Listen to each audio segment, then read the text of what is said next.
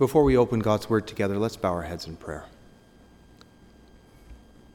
Heavenly Father, though we be few in number here this morning, we know that Thy Word promises that where two or three are gathered in Thy name, that Thou art there. And so, a congregation can even be much smaller than this, Heavenly Father, and yet Thy Word should go forth. And so, as we prepare our hearts now to look into Thy Word, we ask for Thy presence to be with us, that we would understand and receive the teaching from Thy Word, Heavenly Father, and that Thou wouldst be glorified in our gathering together around it. We ask for a blessing on those that are ill, those that are uh, suffering with chronic conditions and have uh, difficulties and pain. Heavenly Father, be Thou their relief and comfort and provide for them exactly what they need. We'd ask for healing for each one, Heavenly Father, but we know that Thy will may be different than ours, and so we humbly, humbly submit ourselves unto Thee, knowing that Thou wilt do what is best uh, for all concerned and that Thou wilt provide as a loving Father in heaven can. Dear Lord, be with us now, and we pray these things in Jesus' name. Amen.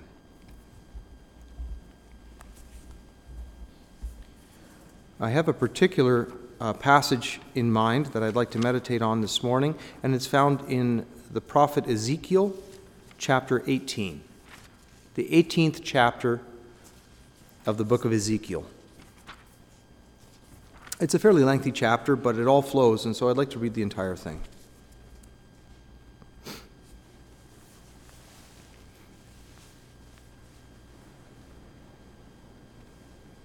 Ezekiel chapter 18.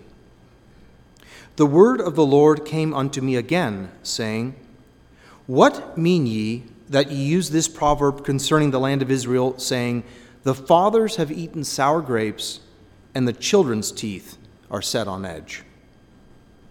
As I live, saith the Lord God, ye shall not have occasion any more to use this proverb in Israel. Behold, all souls are mine. As the soul of the Father, so also the soul of the Son is mine. The soul that sinneth, it shall die. But if a man be just, and do that which is lawful and right, and hath not eaten upon the mountains, neither hath lifted up his eyes to the idols of the house of Israel, neither hath defiled his neighbor's wife, neither has come near a menstruous woman, and hath not oppressed any, but hath restored to the debtor his pledge, hath spoiled none by violence, hath given his bread to the hungry, and hath covered the naked with a garment, he that hath not given forth upon usury, neither hath taken any increase, that hath, that hath withdrawn his hand from iniquity, hath executed true judgment between man and man, hath walked in my statutes, and hath kept my judgments to deal truly, he is just.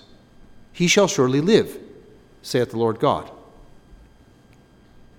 if he beget a son, that is a robber, a shedder of blood, and that doeth the like to any of the, these things, and that doeth not any of those duties, but even hath eaten upon the mountains, hath defiled his neighbor's wife, hath oppressed the poor and needy, hath spoiled by violence, hath not restored the pledge, and hath lifted up his eyes to the idols, hath committed abomination, hath given forth upon usury, and hath taken increase, shall he then live?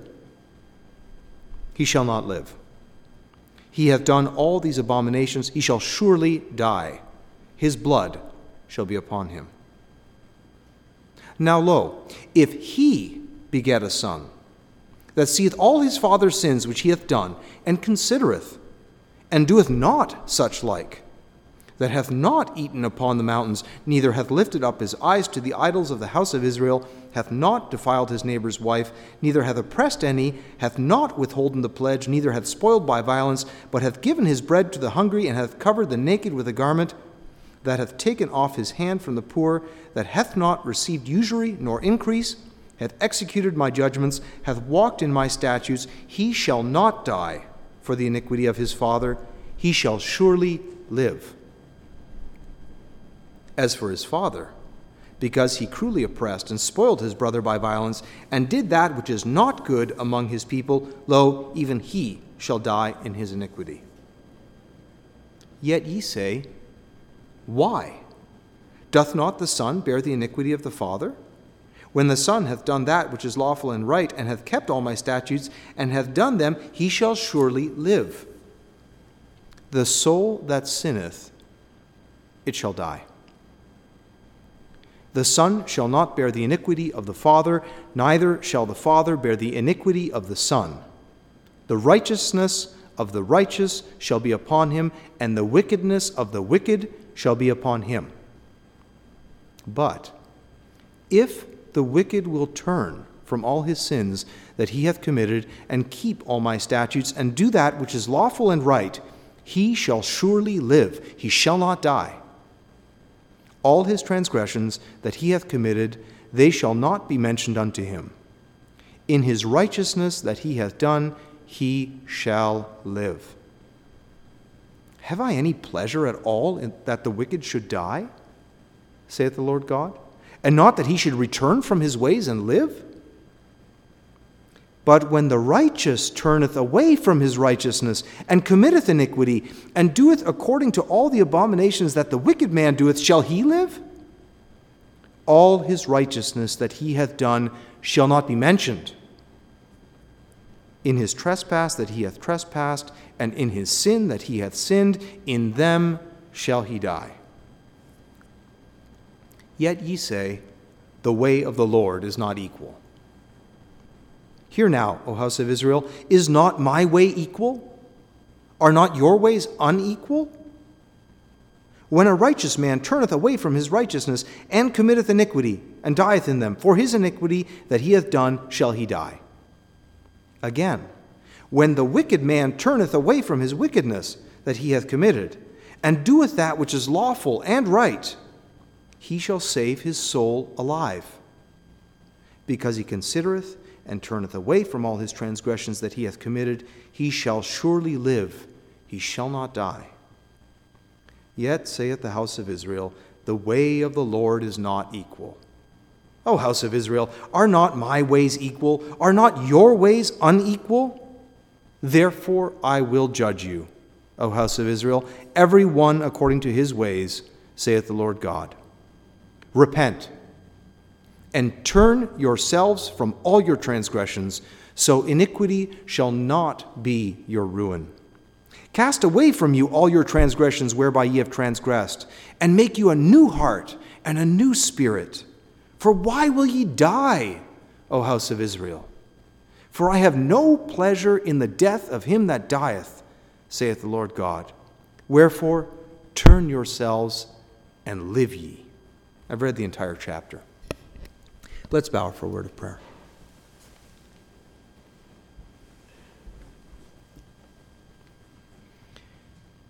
Heavenly Father, as we kneel before Thee now this morning, we thank Thee for this opportunity we have to gather around Thy Word. We're so thankful that we have a good God whom we serve, not a capricious God, not one who easily changes his mind back and forth, who changes the rules on us, but one who has stated things clearly for us in Thy Word. One who has decreed that every one who will turn from wickedness shall live.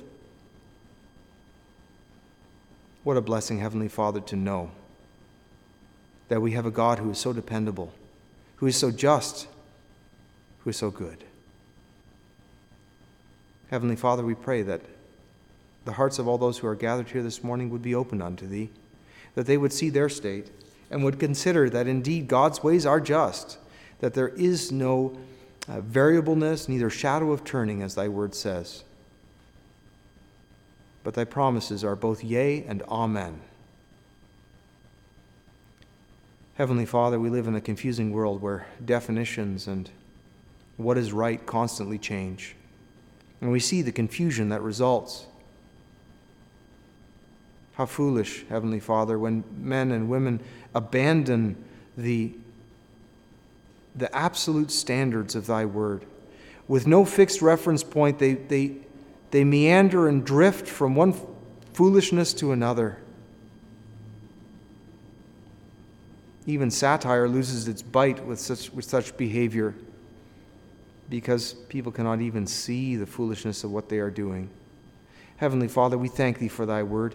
We thank Thee for Thy Son, our Lord and Savior, Jesus Christ, who came to show us not only the way, but the Father. That came to show us that none of us need die in our sins, that the price has been paid and the way open, that all can return to Thee. Heavenly Father, what a blessing that thou hast granted unto us both thy word and this church, that we have other believers that have gathered together around this word this morning, and that together we can look into these things and remind one another where we may forget or we may see th- something uh, improperly or unclearly.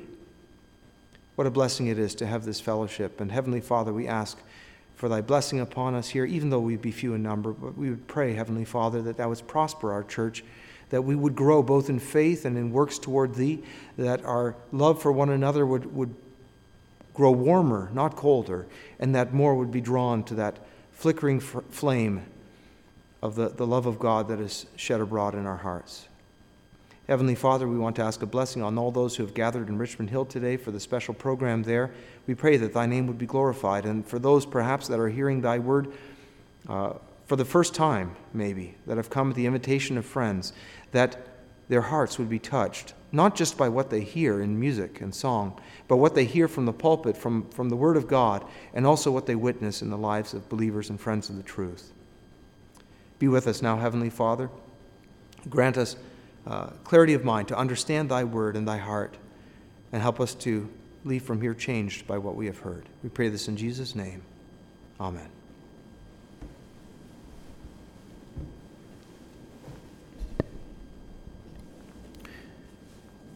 The reason that I selected this chapter is that I find it's a logical continuation and I guess the theme that I've been preaching on from the pulpit about the narrow, the strait gate and the narrow way. And of course, then by contrast, the, the wide gate and the broad way. And they can be simplified uh, into the descriptions of, of the way of righteousness and the way of wickedness. Those are basically the only two choices. Ezekiel lays out in a very straightforward way the way God thinks about both righteousness and wickedness. And I think anyone who would read this chapter, even if you were totally unfamiliar with the context, uh, even with this book, that you would say, yes, God's ways, as he describes them, are right. No one should be punished for the mistakes of someone else. And of course, the other side of that is that no one should really benefit from the righteousness of somebody else if they themselves are wicked. What would we think of an earthly judge who would look at the person in their courtroom who'd done something wicked but had good exemplary parents and say, "Well, we're going to let this we're going to let this person off without a sentence because his parents are good people." We'd say that's an unjust judge. In the same way that we would say uh, someone who was good and, and, and right and had done the right thing and been wrongly accused, if we look at his parents who were really bad and say, well, because he's got bad parents, he must be guilty as well. you see, the children of Israel had been saying, We're being punished for the mistakes of our fathers. Our fathers ate sour grapes. And it's the children that are suffering. Their teeth are set on edge. You know, when you eat something really sour, and kind of sets your teeth on edge. And God says, You won't be able to use this proverb anymore. You see, what had happened was they were confusing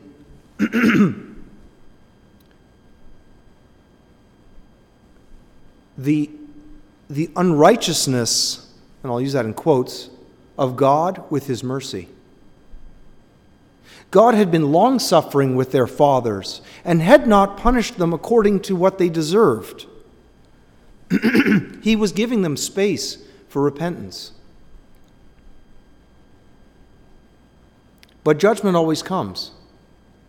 And the children of Israel were seeing the fruit of unrighteousness. And they were confusing God's mercy on their fathers with unrighteousness on the part of God. because he hadn't done anything to their fathers and they were seeing the bad effects in their generation, they thought God was unrighteous, when actually God was being patient more than what they deserved. And so God now sets the record straight through the prophet Ezekiel.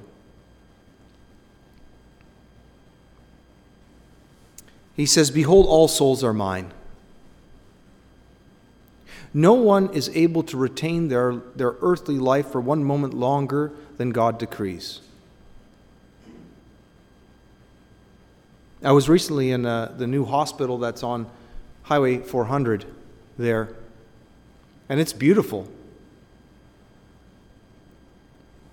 Everything's shiny and clean and new and fresh, all color coordinated, big touch screens. Everything impeccably done, as you would expect in a modern new hospital. But when God decrees that someone leaves this earth, there's nothing in that hospital to stop it.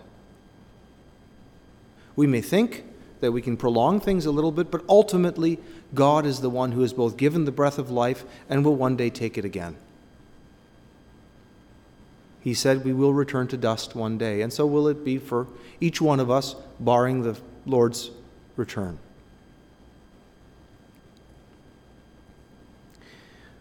But as God holds each breath in his hand, he also is the ultimate judge, and he does not change his standards for anyone. God is holy, but he's also good. And his goodness prevents unrighteousness that's married to his holiness. Therefore, he says, when someone does that which is right, God allows life to continue. That's a general principle in Scripture. Do what is good and live. If you do wickedness, you will die. That's how God operates. It's a very simple equation. And he lists off many of the things that the children of Israel had done that were wrong eaten upon the mountains, that simply means they were sacrificing things to idols up in the high places. they were committing adultery. They were being unclean according to God's law. They were oppressing those that were, were poor and needy. They were not being charitable with their neighbors. They were even taking usury, charging interest for those that had a hard time to repay it instead of lending freely to their brethren as the law commanded. Their judgments that they were rendering were unfair. They were taking bribes to do this. All of this was contrary to God's word. In the Old Testament, through the prophet Moses, God gave the law to the children of Israel. And in its simplest form, it was simply to teach the children of Israel what was clean and what was unclean, what was holy and what was unholy, and everything could be divided into those two things.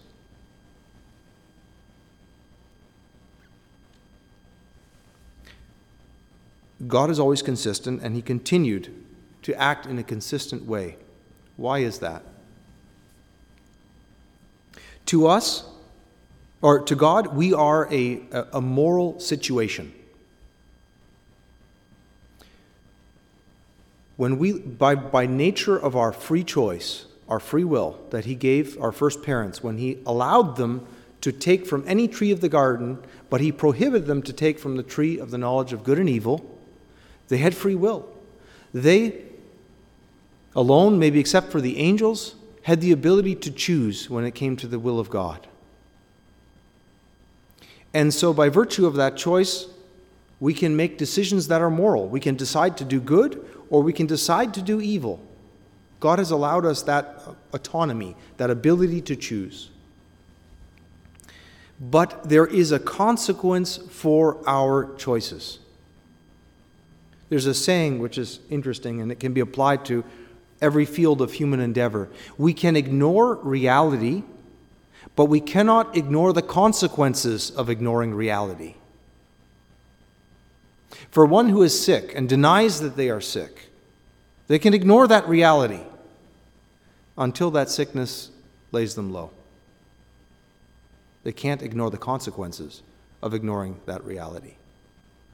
For the one who is spending more than he makes, he can pretend for a while that everything's okay and it all looks good until the credit card is declined or the bank, bank balance uh, comes up zero and a check bounces or whatever happens. The consequences of ignoring that reality eventually catch up to the person. And so it is with God. So he laid out his law for the children of Israel and he expected them to live by it. And he did not change the terms.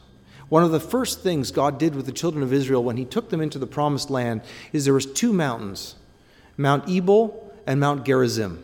One was the mountain of blessing, one was the mountain of cursing. And the children of Israel were split six tribes and six tribes, and they called back and forth across that valley the, the, the blessings and the curses of the Lord, that everyone would know, that everyone would understand the consequences that no one can, could accuse God of not knowing the terms of the deal, as it were.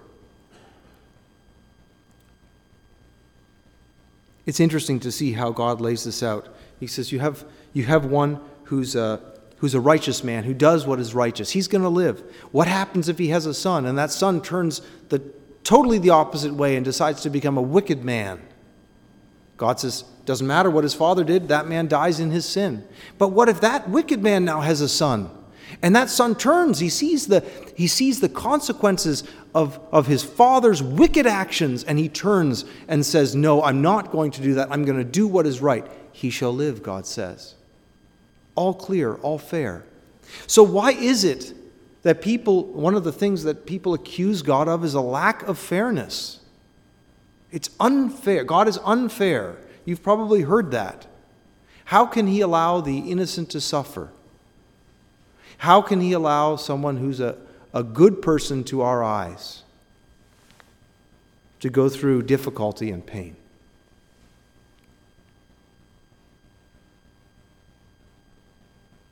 Those are complex questions. But hopefully, with the Lord's help, we can explore them a little bit this morning.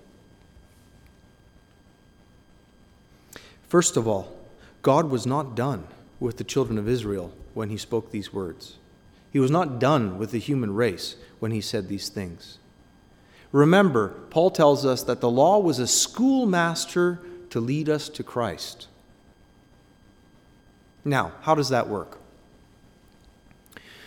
God showed the children of Israel very clearly that they were to choose what was good, what was holy, what was clean, and that blessing from God would proceed from it. And it did. Whenever they did those things, they were supernaturally blessed. And when they turned from them, they were indeed cursed. So we can see how that works. But that was only the schoolmaster. That was only to teach the children of Israel the idea of holiness and unholiness, that there was a good God who wanted his children, his people, to be holy. Anyone who spent any time under the law would realize, with the Apostle Paul, as he penned in Romans 7, that the law could not make him perfect. There was another law warring in his members, as he says. He explains to those who would read his letter that he came to the conclusion that there was good that he admired and respected and loved, but he could not do. And the evil that he knew to be evil, he found himself doing anyway. As the Russian writer Solzhenitsyn wrote, that the line between good and evil does not go between classes and nations it goes right through the center of every human heart. And anyone who spent time, sincerely spent time, under the law of God, learning what God had to say about what was holy and what was unholy, what was good and what was evil, would soon realize that the law was giving him a standard that he couldn't fulfill. Yes, it was true that he could avoid some of the grosser sins. He could avoid adultery. He could avoid uh, charging usury to his brethren or, or becoming ceremonially, ceremonially unclean. But as Christ showed in the Sermon on the Mount, the one whose heart lusts after a woman, he's already committed adultery in his heart. The one who hates his brother without a cause already has the seeds of murder there.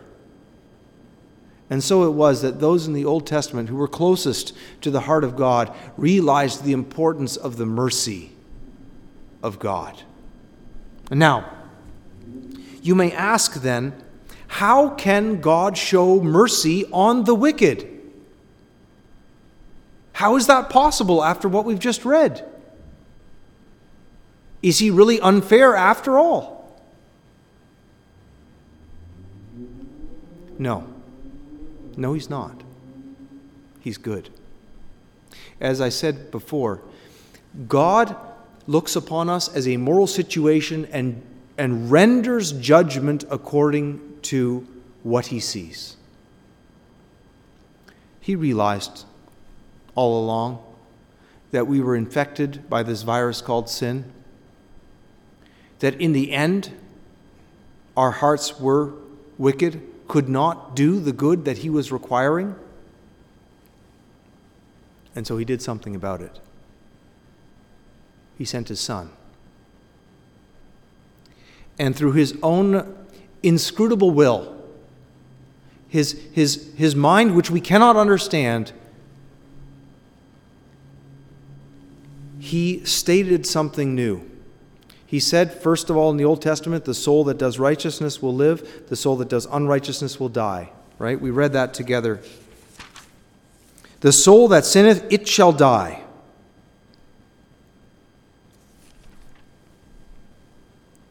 But he made a way. The sinless Lamb of God, the Messiah King of the children of Israel, was going to be the one that would take the penalty for sin. And God said, Whoever believes on the Lord Jesus Christ shall be saved. In some way that I do not understand, but praise God for, He is able, through the miraculous work of the sacrifice of the Son of God on my behalf, in my belief on Him, to look at me and say, the righteousness of Christ is now ascribed to this one, and God continues to be both just and good by doing so.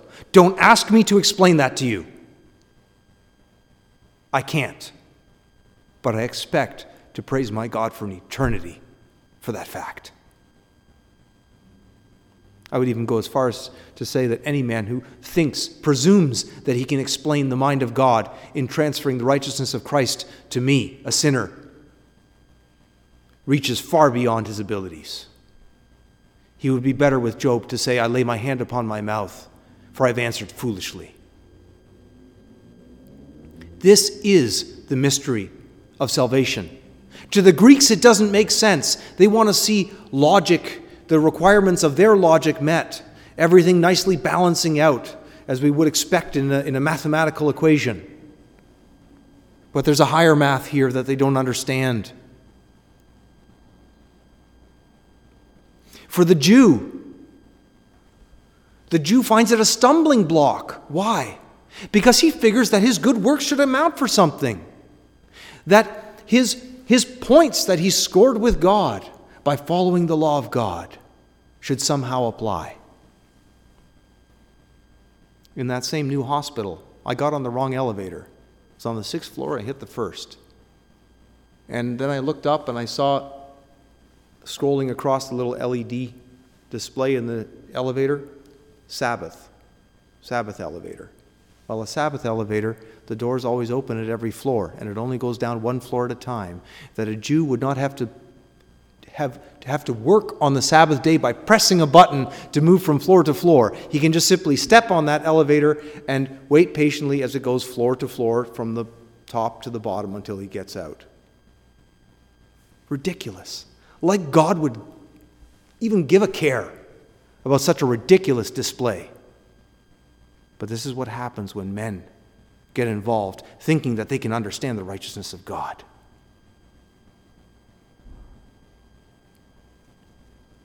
No. all of your good works don't count. It's true, it may be righteous when compared with other sinful people. And yes, God wants us to do righteous works. That's what we're saved for. He says we are saved unto good works. But ultimately, the ultimate squaring of accounts that God requires for unholy people to enter into the presence of a holy God requires a holy sacrifice on our behalf. So Christ came. He called himself the Good Shepherd. And so he was. But John, John Baptist, identified him as the Lamb of God, the shepherd that became a lamb, the spotless lamb that was going to take the place. And that pattern had been set already right from the very beginning. When sin was committed, blood was shed when the death angel came through the streets of Egypt that night, and the firstborn from Pharaoh to his handmaid died. It was only those that had the blood of the Lamb on the doorpost and on the lintel that the death angel passed over. And after that, the law came and said, when you have a firstborn, you need to redeem that firstborn. That firstborn has to be bought back with a sacrifice. There was a curse on that firstborn of, of, of God, the first Adam. That's why we need the last Adam to pay the price that we could not pay. That God could be both just and good. So, knowing all of this, who will dare say God is unfair? Could he have done anything better? He did not relax his standard by one bit. That standard was so stringent that his son died on that cross between heaven and earth. That's how strict and demanding the standard of God is. But his goodness and his mercy is so great that he says you only need believe on the Lord Jesus Christ. So, what happens with belief? That's the strait gate. That's the gate that's only wide enough for one, with no extra baggage. But now there's a narrow way. We are saved unto good works. So, for one who believes on the Lord Jesus Christ, he is saved without works. But he is saved unto good works and the good works better follow. There better be a squaring of accounts down here already, as much as we're able.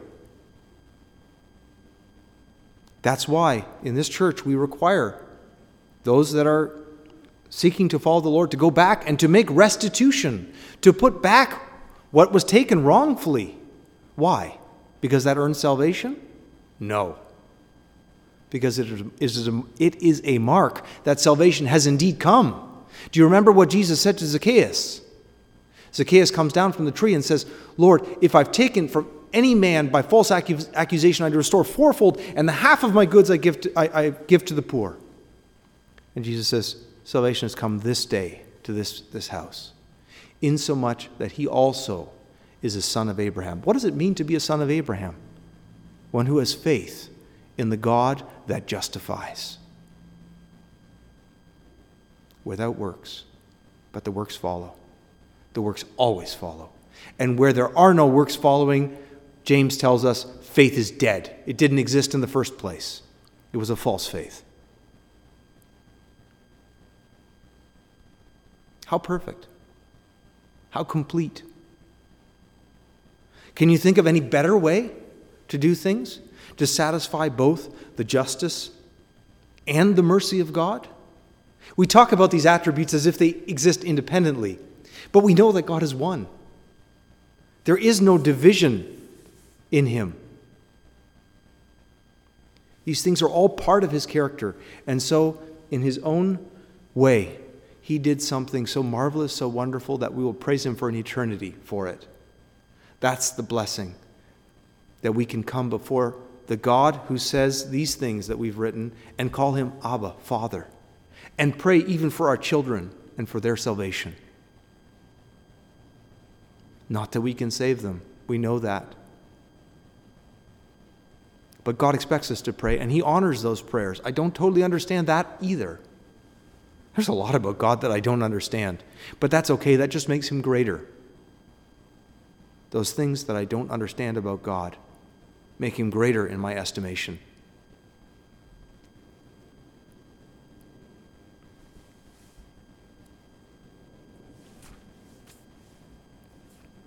For I have no pleasure in the death of him that dieth, saith the Lord God.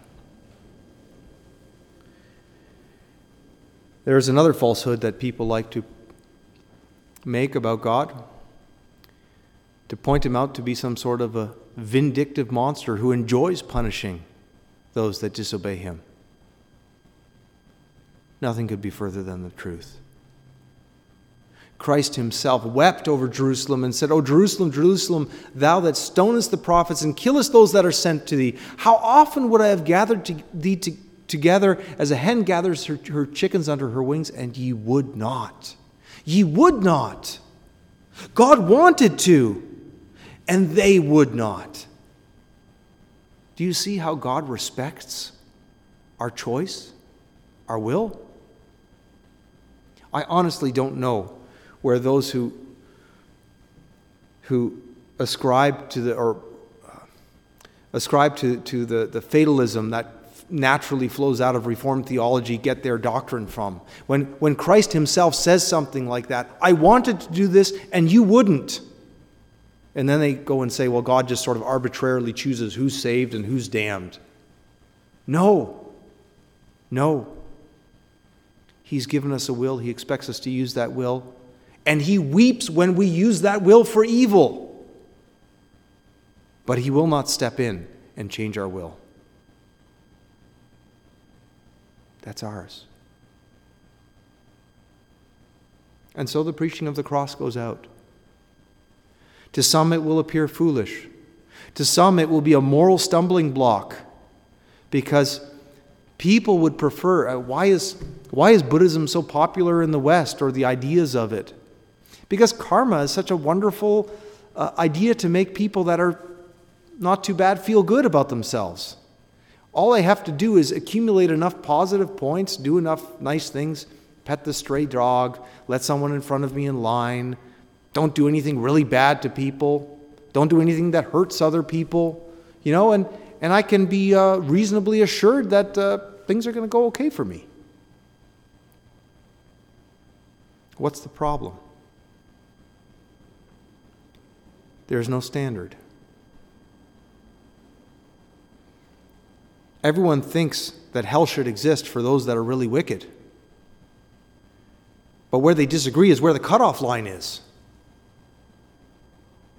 How do you know? We can all agree maybe that a, a Hitler, a Stalin, a Mao, uh, pick your villain, deserves to be in hell, suffering eternal torment. But not me, and my neighbor down the street, he maybe is a little worse than me, not him, he's an okay guy. And, well, okay, if someone who does something really bad, yeah, maybe they deserve. But where's the cutoff line? And how can you be so sure you're on the right side of it? Aren't those ways unequal? No, we need a standard. But we also need a merciful God because anyone who applies that standard to their own life realizes pretty quickly how imperfect they are. As Paul finishes that discussion in Romans, thanks be to God for his unspeakable gift. That's really the solution we need but unfortunately, so few people want it. May the Lord grant us wisdom to choose what is good, but to realize also that we lack the ability to do it, and so we must believe on the Lord Jesus Christ, and then the ability will follow. Romans 8 follows Romans 7. You want to read what the Christian life is like? when it's lived in proper subjection to God? Read Romans 8. It's a victory march. It's the perfect antidote to the hopelessness that Paul paints in Romans 7. But God never meant for that hopelessness to happen. He always expected men and women to choose life. May the Lord add whatever was lacking to what was said.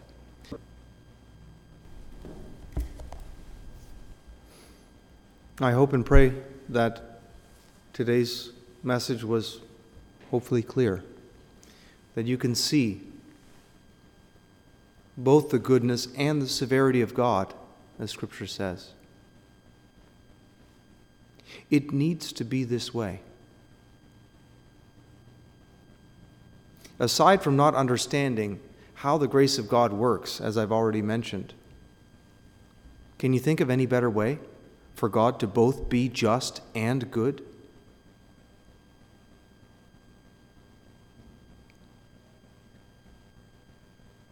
To me, free grace has been accorded, O Lord, though I deserved it not.